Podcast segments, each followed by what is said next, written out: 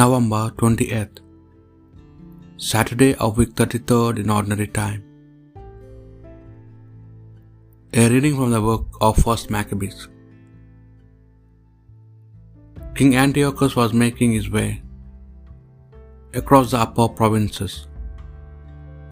He had heard that in Persia there was a city called Elymais, renowned for its riches its silver and gold, and its very wealthy temple containing gold, golden armor, breastplates, and weapons, left there by Alexander, son of Philip, the king of Macedon,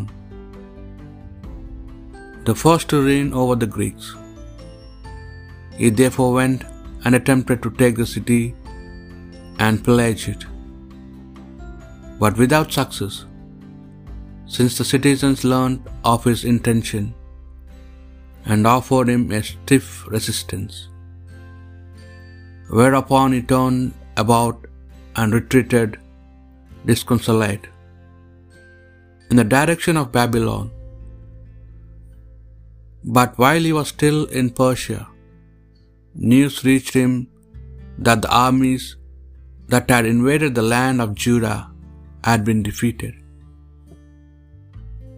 and that Lysias in particular had advanced in massive strength, only to be forced to turn and flee before the Jews.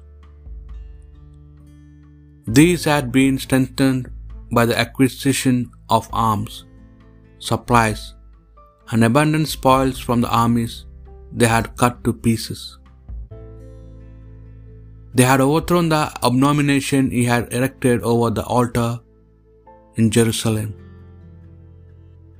and had encircled the sanctuary with high walls as in the past, and had fortified Bethzur, one of his cities. When the king heard this news, he was amazed and profoundly shaken.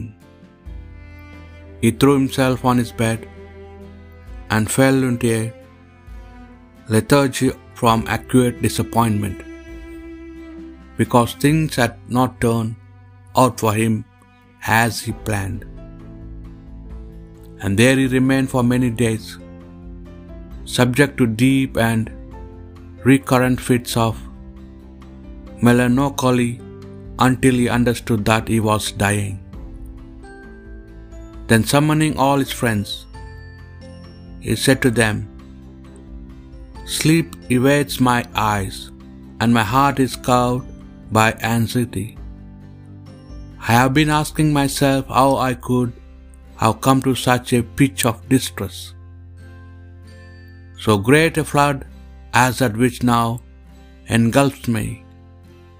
I, who was so generous and well loved in my heyday, but now I remember the wrong I did in Jerusalem, when I seized all the vessels of silver and gold there, and ordered the ex- extermination of the inhabitants of Judah, for no reason at all.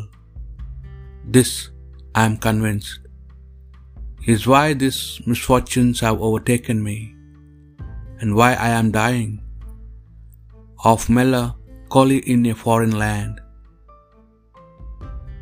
The word of the Lord. I will rejoice in your saving help, O Lord. I will praise you, Lord, with all my heart. I will recount all your wonders. I will rejoice in your in you and be glad, and sing psalms to your name, O Most High. I rejoice in you, saving help, O Lord. See how my enemies turn back, how they stumble and perish before you. You have checked the nations, destroyed the wicked. You have wiped out the name forever and ever. I will rejoice in your saving help, O Lord. The nations have fallen in the pit which they made. Their feet caught in the snare they laid.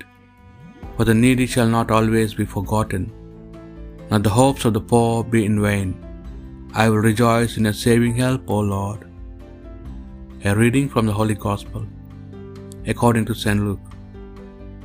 Some Sadducees, those who say that there is no resurrection, approach Jesus. And they put this question to him Master, we have it from Moses in writing that if a man's married brothers die childless, the man must marry the widow to raise up children for his brother. Well, then, there were seven brothers. The first, having married a wife, died childless. The second, then the third married the widow. And the same with all seven. They died leaving no children. Finally, the woman herself died. Now, at the resurrection, to which of them will she be wife since she had been married to all seven? Jesus replied, The children of this world takes wives and husbands, but those who are judged worthy of a place in the other world and in the resurrection from the dead do not marry because they can no longer die. For they are the same as the angels, and being children of the resurrection, they are sons of God. And Moses himself implies that the dead rise again.